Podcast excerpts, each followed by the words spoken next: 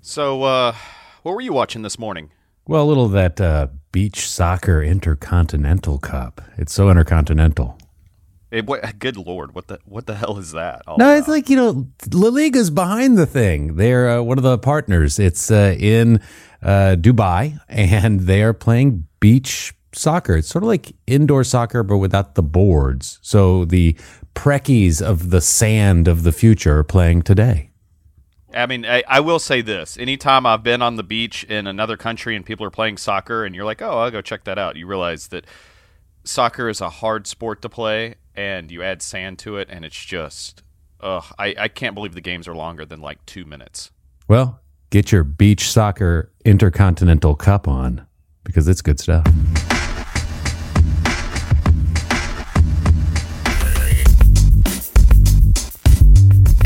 To Sound System FC. I'm Lawrence Scott. Bo Byerly along with us for the ride as we take you into so many storylines and Champions League play, Bo, at the top of things as Chelsea and Ajax, the most Wow. exciting 4 4 draw you'll see in, well, years to come. It was darn good.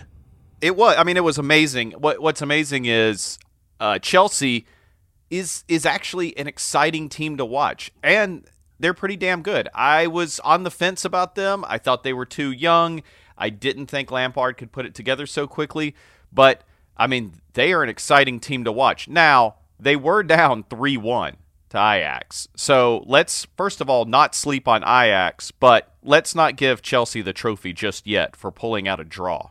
Well, there's a tale of two halves here. And in the very beginning, Ajax just jumping all over them. Uh, the OG, if you will, Tammy Abraham, off the jump with uh, a deflection that uh, Kepa, the keeper, could not re angle himself for. And then the one that really hurt was uh, Arrizabalaga taking the ball off the face after it hit the post and then into the goal on a uh, Ajax set piece. But uh, then it just started falling apart for Ajax. But still, with a couple of red cards handed out, they hold Yeah. on. It just the game had a lot going on. Yeah, I mean the the two red cards really to me epitomize the game and kind of the bad luck for Ajax. Now, I say that's bad luck.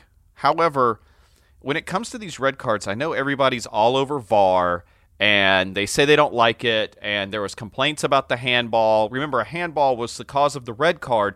The handball was also the thing that took away the winning goal for Chelsea to win 5-4. And, and I mean that that was such an exciting play.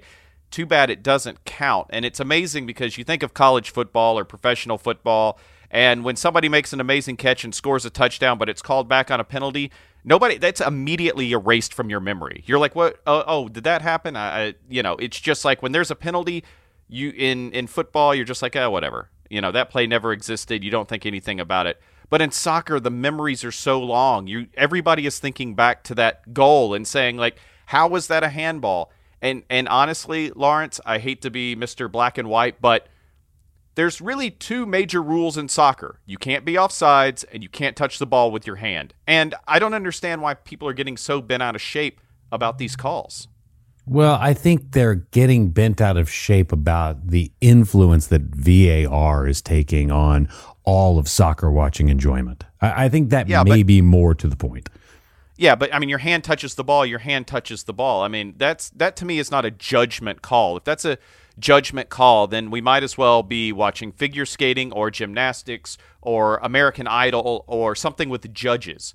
They're not judges, they're referees. And just because they have a little bit more help now doesn't really change the rules. I mean, if you watch a quality defender, not to say that there weren't quality defenders yesterday, but when you watch somebody like Sergio Ramos, and I know people love to attack Sergio Ramos, but most of the time when you see somebody trying to make a cross or you see somebody trying to take a kick or make a shot or make a pass, you will see Ramos's hands behind his back or you will see him turn completely.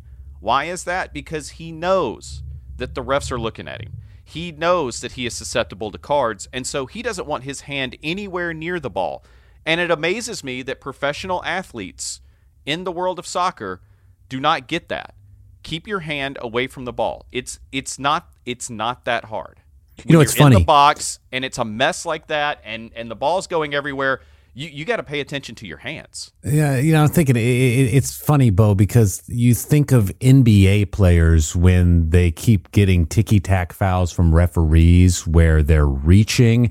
It almost becomes a look to put your arms behind your back, like, well, you can't call me for that now, as if it is some sort of defiant move. But in this case, it probably is the more proper way to just manage not letting something like that happen. And when it did happen, it just changed the scope of everything. And now that Group H, uh, with Ajax, Chelsea, and Valencia all tied with seven points, is very interesting. Ajax with a bit of the advantage in all of this because the goal differential, they've just got so many more, four goals at this point. But uh, yeah, a, a draw instead of a victory outright for Ajax makes this whole thing very interesting here. Well, I, I thought Valencia was going to make it through. I've always stuck with the idea that Valencia will be in the top two. Um, for a while, I thought Chelsea was going to be the odd man out. That may still happen, but I, I just don't want this idea that we're going to sleep on Valencia and it's just these two teams because as amazing as that game was, and I, I'm starting to get sold on the idea that Chelsea is the third best team in the Premier League and maybe could be the second best team in the Premier League by the end of the year. I'm still not looking at that game yesterday and saying, these two teams are better than everybody else. They just played a more entertaining game of soccer. Well, Leicester fans and supporters may have a bit of an argument there, but uh, that will come we'll later yeah, as we we'll, talk Premier League. Yeah, but but but definitely. also uh, Barcelona with the draw, that also setting us up to a look at Group F, where Barcelona with eight points and Dortmund with seven points are now ahead, well ahead of Inter in third. Inter and Conte with some interesting aspects here with well, okay, the directors so, maybe not helping Conte have enough of a unit to bring to all these competitions.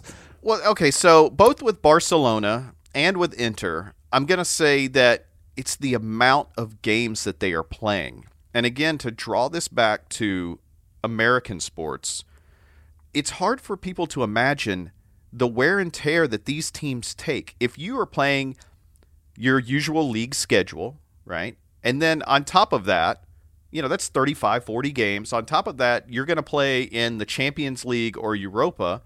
So, you know, that's going to be at least six, seven, eight, nine, ten games, right? If you're good, with the pressure turned way up, right? Those are in the middle of the week. Could you imagine we hear so many complaints, and I'm and I'm not saying they're not valid. I'm not a professional American football player by any stretch of the imagination, but when you hear teams complain about, oh, we played on Sunday and then we got to play that Thursday night game. Uh, okay, imagine if you had to play on Sunday and then you played on Tuesday or Wednesday on the other side of the country. And that was your playoffs to the Super Bowl. You know, if if you were in the NBA and your games were 90 minutes long and not 45 minutes long. That's what we mean when we talk about depth because you can't go to the bench in soccer. You get three substitutes. That's all you get. Right? So, really it's a long game. It's how am I going to manage this month? How am I going to manage this week instead of how am I going to manage this game?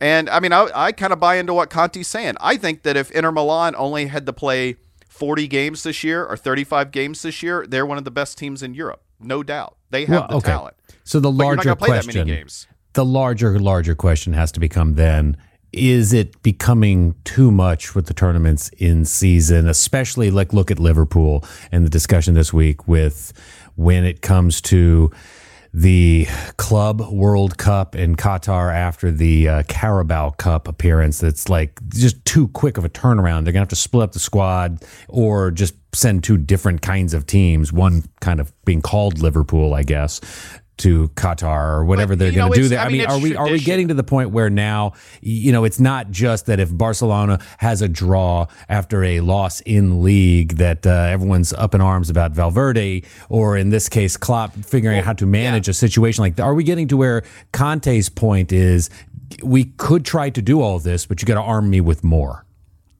Well, I mean that's basically what it is. Is Uh, look, you can't change the schedule. Don't get rid of these. I mean, there's tradition. That's part of sport. You know, is tradition. So, do they just need more players? Do it to build a championship caliber team? Do you need to have more players? I mean, yeah, you do. If you want to make the money that comes from these, that's the other thing you got to realize. This is a business. Like they say in Purple Rain, you're not too far gone to forget this is a business. Like, if you're going to be a Champions League team and you're going to go get that Champions League money, okay, then you better spend it on having enough depth to go through. I mean, Inter made some great moves. You know, they have Diego Godin in the back, who is a shutdown defender. But they need some more defenders if they're going to play a European season and a Serie A season. Um, I, I just hope that people recognize the talent that Inter has, and I hope people don't. I mean, Valverde, you can say what you want. Is he as strong of a manager as some of the other big time managers in Europe? No. But he coaches Barcelona, and kind of like everybody else in Barcelona, they can sleepwalk through a lot of things. I mean, look, Barcelona's still going to go to the knockout round of the Champions League. All right. Barcelona's still going to be at the top of the table of La Liga. Barcelona is still the one to beat in the Copa del Rey. So until they're out of those tournaments, until they look like Madrid did last year, where they're out of La Liga, they're out of the Copa del Rey, and they're barely holding on in the Champions League, let's not be selling, you know, everybody still thinks the New England Patriots are the strongest team in the NFL or one of the strongest teams in the NFL, even though they lost on Monday night. Everybody wasn't like, well, fire Belichick. This this this is done. Be patient. The best player in the world is on that team. Okay? Yes, they are older, so that means they can't play 75 games a year at the top, you know, at, at, at the at the at their at their best. Uh, but when they need to win, I think Barcelona's still going to win. Okay, let's jump into La Liga, Lawrence. I'm sorry I go on these rants, but no, no, no. That's you know, that's a that is a fair thing because as you look at it objectively, as it relates to Barcelona and in into this La Liga conversation, injuries have been so much at play here and muscle injuries when you look at Suarez with the calf and Alba with the hamstring stuff. Messi, Dembele, they've both, you know, been out for a little bit of time on this season. You know, the wear and tear may be playing out in the form of injuries for Barcelona. Uh, a loss this past weekend, uh, making that race even tighter. Well, yeah, but I mean, Madrid ties, you know, Madrid can't can't close it out when they have an opportunity you know, Atletico, they got to score more than two goals a game. Uh, but all this makes the league more exciting because, you know, Sevilla is now really in the hunt. And uh, Javier Hernandez, you know, I every soccer fan in Mexico and most of us in North America are always waiting for Javier Hernandez to turn it up one more notch. We want the Chicharito from five years ago. We want the we want the dominant Mexican striker to to wow us, and uh, they're setting up for it because that table is getting pretty packed. And as you said last week, Lawrence, it's it's you know La Liga. I say that the quality of the football teams make it the best league in Europe, but it's also becoming one of the most competitive leagues in Europe. Well, La Liga obviously has its hands in a lot of things right now, especially beach soccer. Uh, no, well, th- yeah, and yes. But, How, how's that going? Who won today? Who who who the hell is even playing? What are these teams? Are they like the? I saw the Italian team. I mean, there's they're they're, they're they don't wear shoes. You know, if they they they can't in the sand. It's so, it's so, a different so kind of if thing. If they don't altogether. wear shoes, is does that mean that Mario Balotelli would be playing without Crocs, or Mario Bolatelli would be playing without Crocs. So that that's very nice. Is it Balotelli or Mario Batali? The orange Crocs may be a feature for both of them. Uh, listen, talking about playing your way out of as if you were playing in sand right now in the Bundesliga, you've got Bayern Munich with some massive changes taking place. And now talk about is this a landing spot for the you know salad days uh, of Arsene Wenger? Is, is, is that at all in your mind possible, I, Bo, that so, you would see the longtime Arsenal manager? I, I just I, I don't know. Um, it's it's when we have it's always funny. You have these these openings, these coaching openings, and you have the usual suspects, but the usual suspects never match the. I don't know who matches a Bayern coach. I mean, Löw does. They could bring him back from the German national team. Uh, but I don't know who matches this team. You know, I mean, uh, who already doesn't have a job. I don't see Jose Mourinho, uh, Wagner. I, I, I don't know, man. I, I mean, is Munich really in trouble? I guess I mean they're four points down to Mönchengladbach, right? So maybe they are, but I mean they did win a huge game the other day. I mean they won seven to two in a Champions League game, and you know are they inconsistent? Sure, but again, it's a long season. You're going to have bouts of inconsistency when you're basically playing in two leagues. That all being said, was it time for Kovac to go? Yeah, I don't think that was a I don't think that was a good match. Uh, but you know, he has the parts, he has the pieces. Uh, I don't understand why Bayern isn't in first place, and I don't understand why Bayern isn't always giving you the dominant performance they had a couple of weeks ago in Champions League. All right, now to the discussion about the Premier League, where You've got it's the scary. big daddy of them all on Sunday, Liverpool uh, hosting Man City. But before that, uh, this past weekend had so much going on. And then that Aston Villa game against Liverpool, I mean, Mane really pulled something out of the fire there. This weekend was to be even a more intense match at Anfield if it was really where things could get tied up if Man City beat Liverpool. But still, that six points is what separates the two. I don't know who in the Premier League. Well, that's what's interesting, right? You can sit there and say, like, well, who in the Premier League can beat Liverpool? Because we're just all expecting Liverpool to basically win or draw out for the rest of the season. That's the expectation. They will only win games and maybe have one or two draws. But we saw against the Villagers that, you know, anything can happen. These guys are human. We saw it with Manchester, too. I thought Manchester City coming out against a team that had been crushed nine to nothing the week before, I thought Man City was going to come out and be dominant, you know, and and they weren't.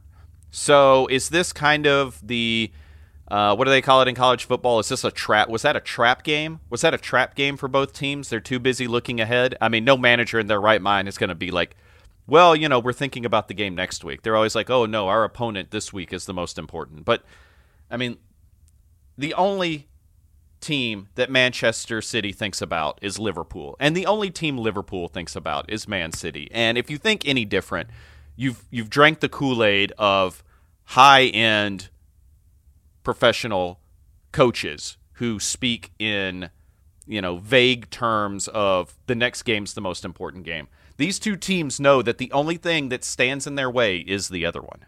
You know, I saw in the Liverpool Aston Villa game something that I think we will see play out as a bit of a script. And in this case, Tyrone Mings is a very good defensive player and is big, strong, and athletic.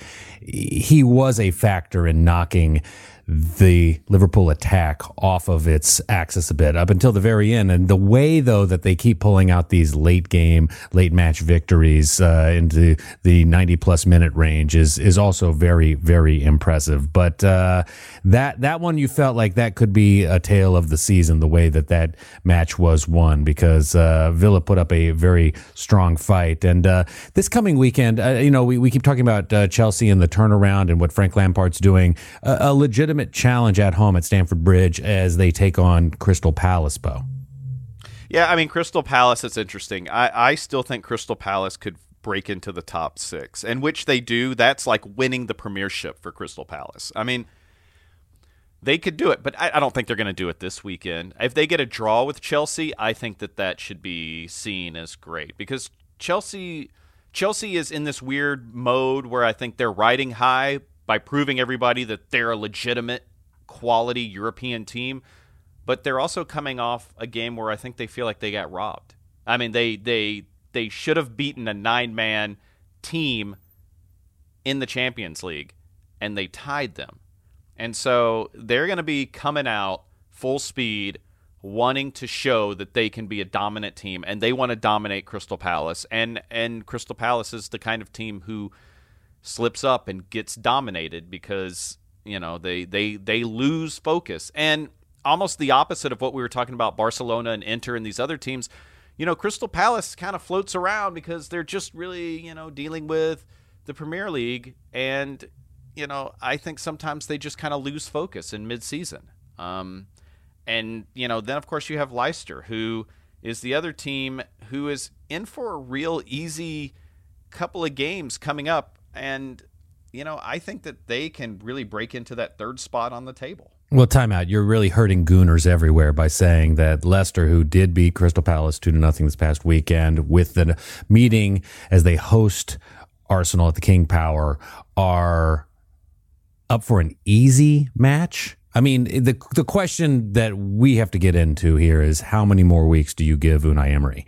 But well, it's I, am not going that it's an easy match quite yet. No, I mean, no, Arsenal just. I mean, uh, has replaced match, their captaincy. They uh, have named Pierre Emerick Aubameyang the uh, the new captain. Uh, Granit Xhaka has uh, relinquished that role. There there are changes they're trying to do within just the dressing room, and I mean, strange post match commentary from Emery. The, all of it adds up, but but but still to this well, they're, to this look, fact, they're I wouldn't team- call it easy. No, and and when I speak about that, I talk about the fact that they're playing Brighton. After that, you know, they have Watford, they have Norwich. I mean, they have a lot of easy teams coming up before Christmas. They do have to play Arsenal. And Arsenal until they have a I mean, they're falling apart. They're a dumpster fire. That that's been established. But they still have players. So yeah, a draw or a win against Arsenal is still huge for Leicester, but the way they're playing, the way Jamie Vardy's playing, uh, you know, uh, if you're going to play a Big Six team, that's the Big Six team you want to play. You don't want to play Chelsea. You don't want to play Manchester City. You don't want to play Liverpool. And you really don't want to play Man United because, as pitiful as Man United has been, you know, they're the kind of team that magically shows up when they need to and will beat you. I mean, it's like the Michigan Wolverines in college football. It's like you can be ready to kick Harbaugh out the door and say, you know, Michigan can't even beat, you know, Minnesota, but then magically they come out and they beat Notre Dame. That's the same way as Manchester United. There's just enough passion and pride there that even a crappy Manchester United team is still capable of pulling out a win against anybody. I don't see the same thing for Arsenal. I see Arsenal as a dumpster fire, and they have no idea who they want to play. It's kind of like the bigger you're contracted, Arsenal, the more you're going to sit on the bench. Um, I mean, I'm glad Aubameyang has the captaincy, but uh, I don't know if I would want to be the captain of a sinking ship. All that quite fair and something to certainly keep our eye on for the next couple of weeks because Arsenal is back in the conversation in a very odd way as uh, Wenger is on his way now as we uh, are being led to believe to Munich.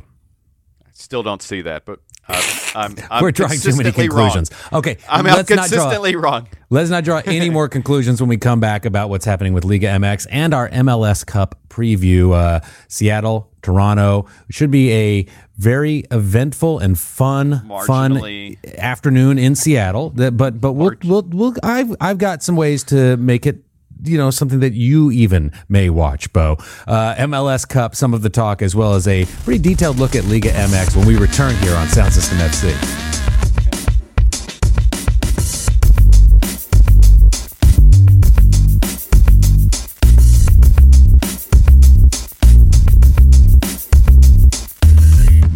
And welcome back to Sound System FC. Let's jump into North America. Well, I guess we don't jump into North America because we're we're both actually in North America, but we're not south of the border where we should be if we wanted to watch quality soccer. And I tell you what, Lawrence, that Santos America game, um, Santos is. I mean, they're the, they're the team. They are the team going into the Little League, as they call the small playoff after the opening after the opening season. They they look like they are hitting their stride. Uh, points up over everybody. They have Toluca and Cruz Azul left. I mean, Santos is ready to take the stage as, as take the top of the podium. Yeah, they they did have a very convincing victory over America, and and you're right. Uh, that uh, remaining schedule is not really something that's that imposing as they head toward the little league competition with you know a, a nice lead now over Necaxa and and the rest of the pack. And um, America will still make its mark I do believe. But I don't know. Did did you hear the news The news about William? Yes, William, the midfielder for Toluca, as they lost to Chivas. I, I, I, this is so. Oh my God! I'm, I'm doing a Calexico reference. Look, we don't have a lot of listeners to begin with, but I don't know if the Calexico reference is going to fly. Well, in future episodes, maybe we can make it the news about Willian and Chelsea. But but in this case, we've got uh, Chivas hanging on barely to the hope that uh, what two wins gives them uh, 25 points, and uh, they still do have the uh, Tiburones Rojos. Yeah, I mean everybody's got to lose. I mean uh, you're gonna have to have some games maybe where both teams lose. Um, hmm. but in Liga MX, anything is possible, including uh, some kind of strange double loss, and uh, anything's possible when you are Chivas. You know, I mean that's that's what's fun about watching. Dude, they that game was exciting against Toluca. I mean, that was the most exciting game against the you know two bottom table or mid to bottom table teams that you will see anywhere on television. The passion when Chivas scored their second goal and scored again, it was like it, it was it was like they were going to the finals of the Champions League in Europe, like they had just been moved to another continent. They were so excited and yeah, so now they just have to win two more games and everybody else has to lose and maybe they'll be the bottom seed in the tournament at the Okay, well, let's not go too into detail because then we'll realize that it wasn't that important, but it was exciting to see Chivas be Chivas and be exciting and and inspiring. You know, they are the you know, the the beauty of Chivas, they have you know, they only play Mexican players, right? They uh, have basically, I mean, even from a business standpoint, they have their own TV, the Chivas TV. I mean, they they want to be seen as a separate entity from everybody else, and that was the kind of game where you're like, well, this team's at least exciting enough to carry its own uh, carry its own weight. Uh, that doesn't mean they're good, but they're exciting. You know, and, and I, I will tell you, my uh, Liga MX viewership is uh, increasing in the sense that uh, was a Sunday night football in America was uh, Patriots and Ravens, and I'm watching the Kings of Leon hosting the Monarchs. You know, I I, I just figured that like there, there, was some royalty to be had, but that even that match, which was a draw, was, was a nice match because you could see how the teams that aren't Santos Necaxa, CA, you know, that, that there, there's some here in the middle that uh, will be what the part of the top eight, and and let's do explain to folks who are kind of getting into Liga MX that the the Little League tournament after the uh, opening Apertura is a top eight affair. Yeah. So maybe this is just lost in translation. Uh, and again, I everybody in my family speaks fluent Spanish except for myself, and I'm the person who has to talk about Mexican and Spanish soccer. But I mean, the opening tournament is what is is what it translates as, but the opening tournament is actually a league. And then the little league at the end of it is actually a tournament. So after everybody plays each other twice, you then take the top eight teams and they both and they play two games and then you basically aggregate the scores. So, I mean, to me, it's a great way to really determine a champion. It's a nice way to have a playoff and have a league, but the league games still matter. And the tournament games, of course, matter because that's what decides the champion. So, you know, because the it's so close, because the point totals are so close, you don't get to mail it in to try to get into the playoffs. Like you need to win every game you can in Liga MX or you won't qualify because you're only two losses away from being out, you know, or maybe three losses away from being out of the top 8. And so that's that's huge. So, now it's time for the moment that I've been waiting for. The excitement in the buildup. Beach soccer? Sun- more no, beach soccer? No more beach soccer. To a little bit of MLS Cup talk because this now is a situation where we're seeing the same two teams for three out of the last four years. In 2016, Toronto FC hosting Seattle at uh, the BMO field, BMO sit down. And uh, you've got a draw going into overtime, and it ends up uh, won by Seattle on penalty kicks. The next year, Toronto FC just wins two to nothing. The weather in Toronto in both of those games was uh, a difficulty for both of the teams. You'd have to say. I mean, that was some the first one at least. It was like freezing and unbelievable wind chill. But now uh, a, a, more temperate climate. Uh, be cool. We were in the Pacific Northwest, but a really nice opportunity for a huge fan base to come out and support a team that they have not uh, been able to support in the past couple years in these MLS Cups. And Seattle expecting a huge crowd at CenturyLink Field. And this is going to be a scene. It'll be a good match. I can't, other than saying Stefan Frei has been playing so well think that Seattle wouldn't just take it. But you know what? There are some certain reasons why Toronto has impressed and has kind of, you know, kind of as an underdog finds its way into these cups and they're back there and really in the final anything can happen, Bo.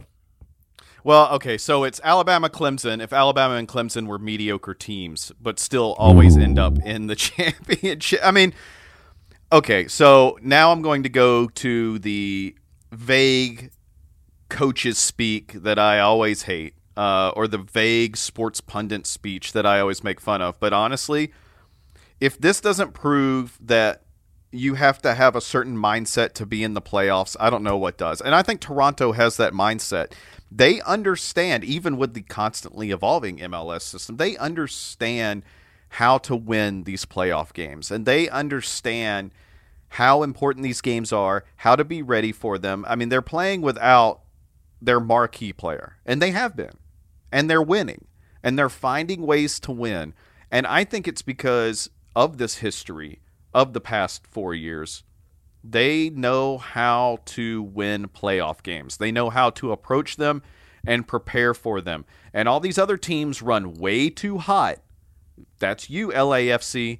They run way too hot. And then when it gets down to the games that you really need to win, they're not there. They're not ready. They don't realize that there is no tomorrow. I mean, I know that they're bright enough to realize that if you lose this game, you don't play anymore, but I think it goes beyond the mental. I think it's it's it's almost like a a, a preparation that like you you can't think yourself out of. Like, you know, Lawrence, you've been around, especially in the NBA, you've been around champion championship teams. And and what is that? What is that difference on a playoff approach that that differs from the regular season? Well, everything's way more focused on the opponent in a way that does not happen in the regular season. But I, but I will say the difference being that these are just one games. I mean, when they had done the aggregate thing, you know, then you kind of feel there was like a tiny little series going on. But now that these playoff games have just been like a single game and they're kind of compact, and the lead up hasn't been that long to this MLS Cup from those conference semifinals, uh, it's not helping situations like you brought up with Jozy Altidore being the marquee player for Toronto FC, uh, being questionable, I guess. I mean, the latest is that that quad injury, which has kept him from this entire playoffs. He was uh, last in action in the uh, regular season finale, I believe, for Toronto FC. Like that, he may not be participating, but uh, they've not hurt by having Pozuelo step up so much and uh, 14 goals this season for Alejandro Pozuelo. But, you know, when it's all said and done, I, I, believe that Schmetzer's approach to defense in the same way they did it with LAFC in that matchup at the Banc of California Stadium will win out. And uh, it should be a game where they get the goaltending you expect from Stefan Frei, a De La Salle uh, alum, and that's a Bay Area reference for the uh, Bay Area guy who played at Cal and uh, has made his name not just with Toronto FC, but now more recently with the Sounders. And I, I just think goalkeeping and and maybe the attack of uh, Ruidíaz, who has really been turning it on and, and, looking quite good, also a 14 goal scorer in the season. I, I just have a feeling that this is Seattle's to take and celebrate with a really great fan base at CenturyLink Field. Okay, well, here's my analysis that basically you could cut and paste and put before any championship game for any sport. But to me, it comes down to defense. And what it really, what I mean about that is, is who is going to make the fewest defensive mistakes? If you look at the playoff games in the MLS this season, especially this season, that's what you see. It's not the marquee players or the strikers outplaying or outperforming. It's not the goaltenders shutting down a team by themselves. It's defensive mistakes. Defensive mistakes is what loses games. RSL played well against Seattle, but they made defensive mistakes. New York FC looked like a youth rec indoor. I don't know how many attributes I could put to it, but they just looked I'm not going to use that word, but they they looked terrible on defense in their loss because you know they couldn't clear the ball. They couldn't do simple things. You know, the first thing you're taught on defense is no shot, no shot. Don't give anybody a shot. I mean, the, the defenses are notoriously poor in the MLS, and so to me, it's which defense just doesn't make a huge error. I guarantee you there will be a goal scored off of a poor pass out of the back or the mishandling of the ball by somebody in the back line by one of these teams. And that's going to be the difference because these teams don't think defense first. They don't concentrate defense first. I'm sure that if Diego Simeone had to sit around and watch one of these games, he would kill himself. Well, let, us hope he doesn't on, on Sunday. Note. like, yes, but but let's say we are looking forward to another exciting MLS Cup. Oh yeah, it'll it, it's all exciting. growing. It, you know, there's a lot of lead up to it. You're seeing it on Univision more than you are ABC, to be honest with you. Yeah, that's what's but, funny is yeah, yeah, Univision. I mean, look, the viewers who know good soccer are still excited about the MLS Cup. They're still excited about the championship, and it's still exciting it's still exciting soccer. And that's what's kind of exciting about MLS soccer is is that it's not so clinical and so technical that you can look at it and say like well this is definitely the better team or this player is definitely dominating the pitch. You don't really have that. You know it's it's fun to watch because it's so scattershot. And there is talent there and you will see it. You will see some really talented players on the game. Well I'll tell you what after the MLS Cup is played, we will go into detail about what we saw, what we enjoyed, what the season means, where it's all going, because there's a bit of a CBA issue with the players and uh, a want for more charter flights, a want for yeah, now, you, a more organized league. Charter flights. What's this? You get charter flights to the championship game. I was told this that MLS teams are offered two charter flights a season by the league. So if Toronto has not used its charter flight that the league helps so provide, that that would be the flight from Toronto to Seattle. But I mean, uh, for the championship game, there's not like an exclusion. There's not like an. It's not like you get an extra substitution if you I, go into overtime. You don't get an extra I, charter I, flight. I don't know. I don't know for a fact. Sorry, but, sorry but, to put you on the spot there, Lawrence. I just but like, I will say, I, Air Canada does fly to Vancouver, and it's an easy trip then from Vancouver to Seattle if there's not the charter flight. That's like a four-hour drive. an, an easy flight, an easy flight, and may, hey, they may use Boeing Field. They may not send them out to SeaTac. I think this is what everybody's tuning in for this this level of logistics conversation about the MLS Cup. Anyway. Oh yeah, I think let's say they could fly Allegiant into Bellingham. I believe uh, you know if they wanted or is it Everett or Em- It's Everett. This? It's up in Everett. The new the It's Everett. Yeah, there the you go. Air well, I mean, look, it may I mean when we talk, when we get to really tear into the MLS and and see what works cuz there is a lot that works and maybe what doesn't work the sad part is is when it comes down to these things like logistics, I think that plays a bigger part in what is keeping the league from taking that next step more than oh they just need some more of these kind of players or oh they need to make some slight rule changes or schedule change. It's a logistics operations situation that needs to be confronted in MLS for them to truly be a top tier league. All right. And only because you made a Purple Rain reference earlier in the program will we end this program as we take a personal look ahead to the week. Uh, I've been traveling a little bit and I'll be in Minneapolis. And speaking of Purple Rain, I've always wanted to go to First Avenue and I'm getting the chance. And it should be kind of cool. There's a, a, double bill at First Avenue in Minneapolis um, in the days ahead. Low Cut Connie, who has you know kind of come on in recent years, sort of like a you know, uh, piano rock band where like you know not just President Obama but Elton John and uh, Bruce Springsteen said, "Yeah, I like this guy," um, and and his band along with Big Freedia, the Queen of New Orleans, Bounce, all at First Avenue. This to me is exciting, and you know it's too bad I wasn't there at the time we'd had a lead up for if Minnesota United was involved and make a little trek out to Allianz Field, but that that didn't work. Uh, Zlatan did his thing, then Zlatan got Zlatan, and then LAFC got uh, you know fried. Just, just remember, and, just remember, Allianz Field couldn't even get the yardage markers out from the Tommy Johnny football uh, from the football game from the Division Eight NIA JC whatever football game off of the field. So I, I think you're going to be better served going to First Avenue. And uh, We're going. I We're going. yeah, I mean, I was going to say, oh, I'm really jealous you get to go to First Avenue, but you're going in November to Minneapolis, so Oh, it'll I'll, be I'll delightful. Hold out until I It will be delightful. I'll hold out to. I expect a full report, but But, I, uh, I'll get home in time to watch MLS Cup and the full weekend of uh, excitement, and look forward to catching up with you, my friend, next week. And that'll that'll do it for us. Lawrence, thank you as always. That was Lawrence Scott. I'm Bo Barley, and this was Sound System FC.